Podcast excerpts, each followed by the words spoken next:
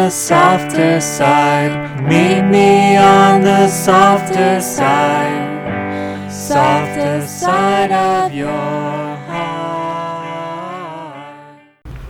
Hi there, and welcome to the Skylight Books author reading series. You can find out about this and all of our other author events at www.skylightbooks.com, where you can also browse our inventory as well as order books online. You can also follow us on Twitter or even be our friend at facebook.com. If you'd like to talk to a real person, we can be reached at 323 660 1175. And don't forget, Skylight Books depends on listeners like you to help support us. So whether you're in our neighborhood or browsing online, buy a book or two to help ensure that we'll be around for a long, long time. Thanks and enjoy. So I'll just read a, a few pages of this. Sebastian said um, his father needed money for a saw and a lathe and a level so he could start a new business as a carpenter. He said he knew a man whose father had a tumor the size of a small grapefruit on his prostate. He said he needed money to take out the tumor in the prostate. Uh, this is the right thing to read, right? About It's the prostate perfect. tumor? It's the perfect thing to read, yeah. Let me see this man, I said. Take me to see this man. We walked down into Sebastian's village. Don't be alarmed, Sebastian said, when you see their eyes. All the members of the family had a de- degenerative eye disease. They all went blind by age 25. My friend is 23, Sebastian said. You can see it already. The disease is eating his eyes. There were eight small children, two teenage girls, Sebastian's friend, and his father and mother, both of whom were in their 70s. Sebastian's friend was a very late child. A miracle child, I said. A shame and a burden, Sebastian said. The teenage girls and the children were sons and daughters of sons and daughters and grandsons and granddaughters who had long since fled for the city. These were the unwanted children or the too many children or the children taken early by blindness. Sebastian's friend was working for tips at the Hotel Kinam to bring in money and tending the garden in the mornings. When he was gone, people stole from the garden. There was no one in the family able enough to do anything about it. We greeted Sebastian's friend. My friend, he said, my good friend, you will come see my father. He led us through a maze of banana trees, past the hundred year old stone house, to the unfinished concrete house at the back of the property. It had holes for windows and a hole where the roof would go. The old man sat shaking in a chair at the center of the one room. Piles of construction sand filled the four corners. The old man leaned on his cane and shook. He waved us near him and spoke. He had the breath of brown death. After he said half a sentence, he paused to catch his breath, and Sebastian translated. I saw you in a dream, he said. Bondye sent you from America. Your journey took you over the sea. You are estranged from your mother. You are wearing glasses, and you have beautiful shoes. Most of these things were true. Bondye said, This man will come, he said. You will show him your wound. He will lay hands on your wound, and your wound will be healed. He pushed on his cane. With some effort, he sat upright in his chair. With his shaking hand, he handed the cane to his son. With great effort, he reached both hands to his pants button and the zipper. He said, I will show you. He unbuttoned his pants and he unfastened his zipper. With both hands, as if presenting a bouquet of flowers, he held himself out to us. What he showed was mostly tumor. His penis and his testicles had shriveled to a flaccid tininess. Most of his hair had fallen away. Only a slight smear of peach fuzz remained, and it was slick with a yellowish white discharge from a suppurating wound that was on the tumor but not of the tumor. Bondye said, the old man said again, This man will come. You will show him your wound. He will lay hands on your wound, and your wound will be healed. Everyone was looking at me. Sebastian with his good eyes, the man's son with his cataracting, failing eyes, the old man with his blind eyes. Even the tumor seemed like a giant dying eye. The man's son was nodding as if to say, Go ahead. Sebastian was watching as if to see what kind of man I was after all our time together. I held out my hands. I cupped them as if I were preparing to draw water from the river. I put them on either side of the tumor. My right wrist grazed the old man's tiny penis, and my left wrist grazed his testicles. The skin swollen by the tumor was hot, and the skin covering the genitals was as cold as a slab at the morgue. You must pray, the son said. Our Father who art in heaven, I said. It wasn't a prayer to the sky, it was a prayer to the people in the room. If there was any belief to borrow, it was all theirs.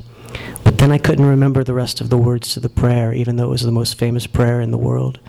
In my mind, it had become conflated with a less famous poem by an American who had once been my teacher at the university. Our Father, who art in heaven, I am drunk. Again, red wine, for which I offer thanks. I ought to start with praise, but praise comes hard to me. I stutter.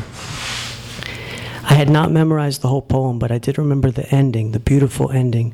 The drunk, praying, thinks of himself as an old time cartoon character, a poor jerk who wanders out on air and then looks down. Below his feet, he sees eternity, and suddenly his shoes no longer work on nothingness, and down he goes. The drunk prays, As I fall past, remember me. It seemed as fitting a prayer as the one I had forgotten. I cobbled together bits and pieces of both and drew on the language of special pleading I remembered from all those dreary years at the Baptist church. I used the words suppurating and grapefruit and hot and cold and shrivel and shrink. When I was done, nothing happened. Everyone was as blind or cataracted or tumored or lying or despicable as we had been before we prayed, and my hands were wet with white and yellow pus. I told the old man I was sorry. Nothing happened. He had not been healed. I must not be the man Bondye had sent from over the sea. He said, We must wait. Bondye's time is not our time. Outside, I asked Sebastian, How much is the surgery? Sebastian said, All surgeries are $300. I said, I have $400 in my pocket. I'm going to give it all to him. Sebastian said if you give him $400 for his surgery, they will use it to buy sand in Portland, or they will use it to buy a window, or they will use it to buy corrugated aluminum for a roof. The old man will die soon no matter what you do. What can I do? I said. You can give the money to me, Sebastian said. I will take it to pay the doctor, and I will pay the tap tap to take him to the doctor. I looked at him and I knew he would take the money and put it in his pocket, and I would never see him again. Or I would see him again the next time he wanted some money. No, I said. No. I put the money back in my pocket and vowed to return after we did the count in Mirebalais in three weeks. Pick up the old man myself, take him to the hospital myself, pay for the surgery myself. In later years, a woman told me, Who do you think you are to play God? I said, I only wanted to save this one man for a little while. I knew he was going to die soon. Three weeks passed. We returned to the village. Another casket, a cheap one, was marching up the street. So many of the pallbearers were blind. Don't worry, Sebastian said. You took his tumor in your hands. But I didn't cut it out, I said. You should have given me the money, he said.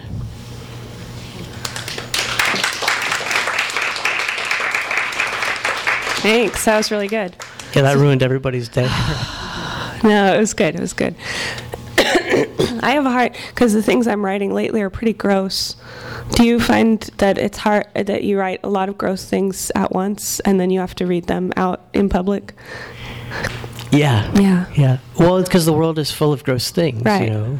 I mean, even like if we just all went and took off our clothes Yeah. and compared ourselves to each other, That'd be kind of gross. yeah, we'd see some things. Yeah. Yeah. So you couldn't unsee them. Um, Do you guys want to? Yeah, maybe later. There's children. There's children here. so, can you talk about the process of uh, of writing writing that piece in particular briefly, like how long it took, and maybe what, w- like how quickly or slowly you wrote it, how much you edited, or how little, or you know. Well, it's, it took. Uh, I went down to Haiti for five summers, and um, that's all I came away with. At first, um, just a one short story. Yeah. I was um, I was trying to write poems, and uh, they were terrible. And then I put them all together and start, and then I started to see they were all about the same thing, which is um, I'd often spend the summer just walking up and down mountains with people that at first I didn't know well, and the primary reason that they walked with me was to try to get money from me, and then but then we'd become friends, and then they would give me money, but then I wouldn't know what to do with that either With the fact or with the money? w- with everything Okay. because um, the this the, the the imbalance of everything was so uh, apparent all the time, and and you're starting to love people at the same time, and um, and you don't know what to do, and you can leave whenever you want, and the people that you care about can't leave, and uh, and sometimes you, you would come back and some of them would be dead. Um, so it, it, it, that story kind of came out of that process. Mm. Uh, you got a lot of nonfiction out of that time, right? Yeah, well, I I originally went down to work on a screenplay about a um, about a, a which is a it's a word that means stay with. It's um it's like a system of domestic uh, servitude for children in Haiti, a traditional system where parents from the mountains that have like 12 kids might send four of the kids to a relatively more well-off person's house in the city to do like gardening or, or household chores in exchange for education, but it never works out very well. And you see a lot of kids get turned out to prostitution or um, gardening for some reason. And uh, so, so I was, I was, I was really kind of gung ho about that project, but also in order to get into it, I was reading a lot of Haitian history and literature, and it was. Uh, the countries a really like literary history. Like the, it was the the only slave revolution that ever took, and then uh, the, the one of the rallying cries of the Constitution is, um, "We'll dip our quills in the inkwell of the skull filled with the blood of the white man," you know, Yeah. uh, which is pretty great. It's pretty hardcore, yeah. yeah, I mean, unless if it's your skull, Right. and uh, and so um, and and and and also a shadow history of the United States, right? I mean, the reason that Thomas Jefferson was able to um, get the Louisiana Purchase from Napoleon was because the Haitians had turned away against all odds Napoleon's navy, and he kind of gave up on the New World and then disastrously marched on on Russia. Um, it's full full of those kind of things, and and and a concurrently like very very rich literature. So so I was excited, and then um, I found out. As you will often find out if you do any kind of screenwriting work, that everybody just lies to you all the time. Oh, yeah, yeah. And it turns out that the director had never secured the option of the project that I worked on for Ah, nine shit. months. Right. So, but I just went down anyway. Uh, I found somebody who knew somebody and flew into Port-au-Prince when, with the ticket that I had. Uh, found myself riding a, a truck up a mountain to a, a village, an agricultural village in the West Province. I'd never been f- before, and I slept outside the first night. You know, um, began to meet people, and then I just kept going back and uh, fell in love with with the place. So it's kind of an accident. So, what do you find that, that fiction can do that nonfiction can't do, or vice versa? Or and you can you can add screenwriting into that if you feel like it. Well, I think it's a lot easier to tell the truth if you're writing fiction because you aren't exposed to libel, you know, suits, and um, and also because uh, what a story is is not like a collection of events or facts. It's like a a human being that's chasing uh, some kind of question, like what was all that? You know, I mean, not all kinds of stories, but but one kind of story, and um, and and and if if you're chasing that question and you have the freedom to invent things that bolster the pursuit of that, uh, in addition to sort of the, the germ of the thing, um, it's easier to get there. I think with nonfiction, it's a lot. You can get away with being glib a lot more easily, and in fact, sometimes that's the job. Um, uh, sometimes the place that you write for doesn't really want you to be terribly incisive. Um, so the freedom is not is not often the same. And then also, um, the very best nonfiction writers are often as good or better than uh, you know many of the best fiction writers. But there's I think there's a lot more fiction writers and poets that can really bring it in terms of language and sentence making and, and things in ways that that appeal to me more. I find that uh, that nonfiction writing is sort of like being a scientist more than being a fiction writer. Like you have to have a hypothesis, and you go in and you can kind of test it, or and it's proven or disproven. Like I interviewed Selena Gomez, and I thought it was going to be a certain kind of thing, and then maybe it would go in this direction, and then it had it forced itself into this other direction. And I'm a pretty bad nonfiction writer and a pretty bad scientist, I imagine, because I really wanted to push it in that other direction. Well, well, and you're also limited by how much access you have to Selena Gomez, and- Right. And, and right, and that's where the fiction writer is is lucky because they can just because you can you, you have certain impressions, right?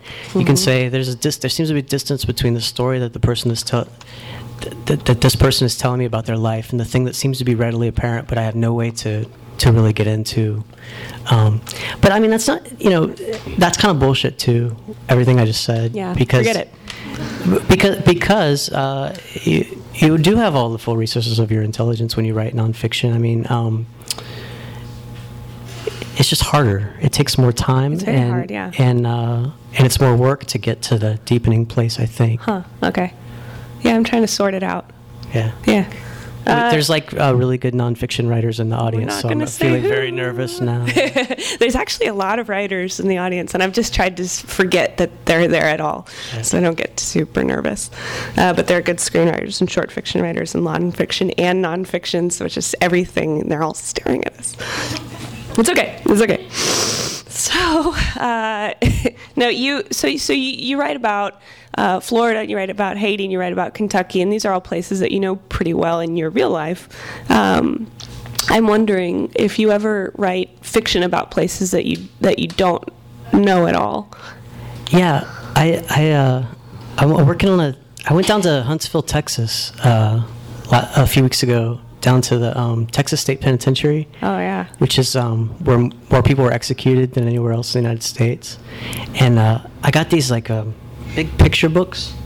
They're amazing. They're, they're t- uh, these two photographers got to be friends with the warden, and they got full access for about 20 years Wow. into the prison. And there's no text to them. And uh, so there's pictures from inside cells, from the prison rodeo. There's a picture that I think they arrested, they busted David Crosby for drugs just so they get to play guitar at the prison rodeo. you know, so there's, there's that. Um, and uh, chain gang pictures. And uh, I feel like maybe now I know enough about what I'm doing to to to write out of that little um, and know some things. But. So I want to. But I want to know some things, right? Yeah, I mean, yeah. I, I don't. Uh, I don't necessarily. Even the surreal things in this book, um, which are sort of supernatural, are out of just like the fucked upness of my childhood. You know, these Mm-hmm. uh, these traveling preachers used to come to town, and they'd like play Beatles records backwards, like they play uh, "Tomorrow Never Knows" backwards, and it would say, "He is the nasty one, Christ, you're infernal." You know, it was very scary Yeah. because there was a demon inside the record. Yeah. Um, they would say if we went to see uh, the movie Gremlins, that the that the gremlins would um, get inside the skin of our arms, and then while we slept, they would claw out. You know, and I was very concerned about my arms for a long time. Wow. Or if the sky turned red. When I lived in Florida, so the sky turned red every day, so it was very scary. Uh, we, you look to the eastern sky, and Christ would be arriving on a white horse, with this time with a sword, and uh, the graves would rip open, and all the all the dead righteous would rise, and, and but they wouldn't get their um, their good their like heavenly bodies yet, so it'd be a corpse army for a while. Yeah. And then um, if you didn't get to go with them, you'd be stuck behind for seven years. And then like the local sheriff would chase you in UN helicopters through the mountains, and um, and then you'd have to, and then they put you under the, the guillotine. Yeah. Uh, When I was five years old on New Year's Eve, I remember this. they, they they showed us this movie on New Year's Eve after we had the potluck dinner with like the banana pudding and stuff, and the fireworks. Yeah. And then they showed us this uh, this movie. And after the UN helicopters chased everybody through the mountains, this girl's head got under the guillotine, and then the blade fell, and then it free. It, she started screaming, and the freeze frame stopped the guillotine like this far from from her neck, but the screaming went on for like 90 more seconds, you know. And then and then just black for 90 more seconds, and then the lights came on, and then the preacher came up and he said, "Do you know beyond a shadow of a doubt that if you walked out the front door of this church, because the church was right on the main uh-huh. highway, that if you walked out the front door of this church and a semi ran you over, that you would you would spend eternity with God or in the lake of fire, you know?" then he described the lake of fire for like 45 minutes, you know, and then everybody and then everybody gave him money. And and and so so so so I was thinking about that, and I was thinking about I have all these stories, some of which are competing versions of one another, and some of which are only connected thematically. But I was thinking about what happened after that, which is the Great White Throne Judgment, which goes like this: mm. It's a stadium the size of the whole world, but, but bigger, because it has to hold everybody who's ever been alive or dead, mm. and the largest 16 millimeter film projector ever made, which is weird because they had 70 millimeter No, no, no, anamorphic, no, you know, like throwback. Apocalypse now, yeah, Right. technology then, but it was like a low rent church. Sure. And then they would show like everything you ever did wrong, all your evil deeds, even your thoughts. And at seven years old, I thought my thoughts were incredibly transgressive. Oh, God. But they're different now as I as I think about it. They're worse. but then as, as I got older, I thought, well, maybe not such a big deal after you see Genghis Khan's hordes like rape and kill everyone in you know in like a Oh, sure. yeah. Asia and Europe and Yeah, stuff. yeah. So, and then if you pass that test, then the sheep are divided from the goats. Now, up until now, everything's been literal, but this is a metaphor. This is that. Okay. You don't actually turn into a sheep or a goat. Gotcha. You just that's that Yeah, yeah. means the good the people that go to heaven and the people at the lake Ah, of okay, fire Okay. the Okay. goats. Gotcha. So if you're one of the sheep, you go to heaven, but then you have to sing the same shitty songs that you had to sing at church Once you're in heaven. forever. Oh my yeah. And they give you crowns for the good things you do, but you don't get to keep them. You got to throw them at, at the foot of the throne. Wow. So I got to thinking that would be terrible, right? Because everything good in the world turns out to be attached to some kind of trouble. So I figured I'd just be stuck in some kind of like study carrel in the back of heaven, like next to Joyce Carol Oates, you know, just grinding it out, like like back in the good old bad days when things were still possible. Yeah. And and then I realized that's I have a book. That's what that is. this is all. This is all the. This is uh, narrated from heaven. What do you think about that, Don't Emerson? you feel? I'm a father. Don't you feel sorry for my children? no, no. I feel I feel glad for everyone's children in the whole world. Me too. Uh, what do you think about that Emerson quote? God will not have His work made manifest by cowards. Well, that seems like bullshit to me. Why? Well, because if there is a God, he sort of set everything up uh, to stack the deck against everybody, you know, like, and then and then life proceeds as an atrocity parade, and he lets it happen. He's, the, I mean, he's the big coward, and then he empowers all the cowards to go speak in his name or something. I mean, I know that has nothing to do with what A- Emerson's quote actually means. Right, right, right, right, right. Well, fine though. That's fine. um, what do you think about? Oh, oh, I wanted to ask you actually about about uh, a weird obsessive thing you you do or used to do. this is an intervention. Uh, so, so one thing that you do is that you read the entire catalog of writers that you admire. Um, and so you've read you've read the entire catalog of DeLillo, of Toni Morrison, William Faulkner, Alice Munro, John McPhee, Philip Roth, John Updike, Flannery O'Connor, Katherine Anne Porter, uh, Eudora Welty, uh, Milan Kundera, uh, Cormac McCarthy, and Cynthia Ozick. That's a lot. Um, how does how does it feel? Do you still do that? No. No, now I watch TV Cool. mostly. no. Um, so I'm I'm going to assume you see you see your your work in conversation with those writers. You see you yourself as kind of coming in in different parts of their their their uh, catalogs, which are sometimes in progress, sometimes completed. Well, I mean, one, one thing I learned by doing that, I mean, I did that when I was younger, and I was just very hungry, you know. And, and also because I felt very inadequate to be a writer. I mean, I didn't start reading any literature till I was like 24. I studied to be a preacher, and um, and and I came from a from a people that have really no literary or intellectual tradition to speak of at all. Um, because you know, f- fundamentalism it works like this intellectually. There's an answer that pre-exists the question, and and everything is reduced to that answer. Whereas um, what literature does, and any, any kind of really good intellectual pursuit, is it complicates. It raises more questions, and um, and the place that you end up may not even be a place that you would have wanted to to end up when you start asking the question.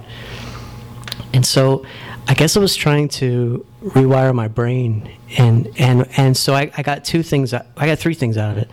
The first thing is um, I learned how to make sentences and I learned some things about structure and I learned some things about how stories can go together and which turned out to be a good thing when I went to graduate school where I had a lot of teachers that wanted to shoehorn you into some kind of box. For me, having read all those books was a pathway to some freedom because I realized literature can, could be anything, you know. Um, or like I like what the way Zadie Smith said, literature's a big tent. There's room under it for all kinds of acts. Um, the second thing, I don't know. I don't, I don't, I'm accounting right. I said three. Um, the other thing is um, I got a sense of the trajectory of careers. You know, very often a writer would start out with childhood stuff and, and get a book of short stories out of it or a novel, a really intense one, and then have to learn what to do next. And the next step was usually the imitation of some kind of supposed master. Like for writers of a certain generation, it was Henry James, who I don't ever want to have to read ever for the rest of my life. You You've know? read him already. Enough of him. Not all of him, Not because all I. because not even the whole book can I get through Finergy. He's a So- he's a tough one. Yeah, but but then the, the human scene, right? what's that? We're all in a home, uh, like a house, looking on the human scene, different size windows and stuff. yeah, I didn't get that far. I think it's okay. Yeah, but, th- but then but you know then like the then like the really good stuff is often like when the writer pushes through that and starts to make something singular, you know. And so I thought I, I want to do that. Like I want to make something that only I could make and no one else could make it. And and then that's when I started to, to realize maybe there was some value in um, the the world that I had come from, which really wasn't represented at all in any of the good books that I that I was reading. Um, and now I'm sick of that world, and I want to do something else. So what next? Well, I'm finishing a novel Yeah. uh, set in Haiti called "The Sexual Lives of Missionaries," um, and it's about um, it's sort of the the, pub- the public version of the personal work that, that I've been doing. It's set during the Dechoukaj uprising when uh, Baby Doc uh, Duvalier fell from power. That word means uprooting, and it was a literal uprooting. I mean, people would go not just tear down the house, but pull up the plumbing and dig up the dead relatives and throw them in the street. You know, Wow. so it's from that time. Yeah. Um, and I actually met a lot of people, you know, in, in Haiti who were alive during that time. In fact, some of the Macoutes, uh, the Tontons Makut, that were, were um, like the, the shadow army beholden to the Duvalier is still alive. People are, are walking around, you know, um, you, you might know them. Uh, that they're somebody's uncle or something. And after you go around a while, they might start to tell you the, sto- the stories. It's amazing, right? Uh, the United States has a public history like that as well, but it's not it's not in the street. And to get, to get access to that world in that way taught me a lot about how the world is. Um, and of course, all of that was propped up by us as well. So so so I've been working on that for about seven years, Yeah. and then uh, I'm I'm trying to get into a little bit of TV writing and screenwriting, Mm-hmm. and uh, enjoying the, the, the the first little pieces of that. Um, yeah, I saw you on uh, on Facebook. You were calling for for people to suggest uh, screenplays and longer works for you to read. Yeah, And you were, this was when a I was while starting, ago. This yeah, was a couple years ago. Yeah, I read uh, I read about hundred screenplays and about uh, about fifty uh, pilots and I, as many show bibles as I could this summer when I was Yeah. working on a a, a, a pilot, and uh, it was great. Yeah. It's so much more fun than prose writing. Sure. Yeah. What? So what else? What did it teach you doing all that that work? Um, it it taught it taught me. Well, you know, um, you don't get interiority very much Yeah, when yeah. you're writing for in those kind of forms. So um, it was the opposite of everything that I'd been doing, and I, it was tremendously liberating. You know, um, and and I started to realize how much how fast things can move and how much you can do uh, just by juxtaposition and cutting things out. How much ground you can cover, and uh, I found it tremendously exciting. Ah. Good. Very good. Yeah. Uh, I think I think I'd like to open it up to the crowd a little bit. Um, if you guys have, have some questions about about anything that we talked about or, or anything that has occurred to you remotely, uh, yeah, Jay Ryan. Oh, you said you first started seriously pursuing literature. For, who was the author of the book? What book did Kurt, Kurt Vonnegut was the like the gateway drug. He was the marijuana too. of literature for Yeah. me. What's your favorite? Uh, well, Slaughterhouse Five is the great book. I, I really love this book called Breakfast of Champions. Yeah, that's a good one. That, that that Vonnegut himself gave an F. He graded all his He books. He hated that book. Yeah, But he I drew think the assholes in that one. yeah, but I think it's the book about him wanting to commit suicide Yeah. too. Uh, this, this comes from a dark time. Yeah. So probably tells me more about me than about him. That's my favorite. that you. Yeah, that's a Yeah. weird book. I'll tell you the story of that though. Uh, so I I had quit two careers. I was homeless, and I started dating a woman who was also homeless. And she then she got a place, but she stared, she used to be a college professor. She shared it with a former student. It was a 80 square foot uh, octagon shaped house that a woman had built to house her doll collection. And uh, and it and it uh, there was a, a fold out. It wasn't a sofa because there weren't enough cushions. It was like a love seat Sure. sofa. Sure. So I had two, and they slept on that together, and I slept out in the yard, in my car, for a while. I'm not, I'm not proud of this, but this Yeah. is the truth. And uh, then during the day, I didn't have anything to do because I thought I'd make it as a freelance writer, but I was, I didn't have a lot of work. Yeah. So, um, but the but the other woman that lived there had a shelf of Kurt Vonnegut books, all of them. and they were arranged in chronological order. So I started with player piano. That's when I started doing that. And then when I got done, I heard that there was a writer named Don DeLillo who is just like Kurt Vonnegut, which turns out not to be true at all, right? It's like couldn't be any more different. Yeah. So I read all of those, and and I sort of ass backwards my way through Yeah. 20th century American literature that way in about three years. and- That's awesome. yeah. How, why'd you guys break up though? No, we got married. Oh. we have children. We're still together. Okay. But she's not homeless anymore. oh, great, great. I, I helped. I did it. Good. Other other cues. How do you two know each other? How do we know each other? I, I, I don't know. We met at a party, Yeah, we met at a party in Denver, right? right? And you told me you liked my story, so I loved you forever. Yeah. My robot story. Yeah, Right? that's right. And then uh and then I I got sent your book to review. Which one? Museum of the Weird. okay. And uh, then I didn't review it. I just wrote a bunch of shit about what I thought. Uh huh. But you like you seem to like that, I okay? did like that. Well, I did like that a lot. Yeah. so that's how we met. Yeah. I think we've only really hung And then we have we just have awkward. Super awkward. Like there was the time with all the condoms falling out of the pocket. That's how we were. we shouldn't tell people about No, that. that's a terrible story. Any other questions for us? Do you guys want to hear about that story? No? Cool. Uh, well, that's. Yeah, I'll ask. All right, maybe last one. Yeah. Yeah. Yeah, um, what, from reading, like, catalog of a writer, I'm just curious, who, who, who's, who, uh, what writers did you leave feeling like most sort of compelled by their evolution or their change or? Well, I have an un- I have an unpopular answer to that question, which is which is Philip Roth, who's probably the most vilified writer in America besides Jonathan Franzen. Yeah. Um, but but uh, and also who wrote a lot of really terrible books. But um, something happened in like the middle to late '80s. He like grew up or something, and he went on a tear. And he wrote a bunch of really great books, uh, one after the other, that formally were not like anything he'd done before, and from which I learned really qu- quite a lot. So, but I wouldn't recommend reading all his books. I recommend reading him from like 1985 to like 1998 or something. Okay. That's good. Thank you guys for Yeah, thanks, out. guys. Thank you.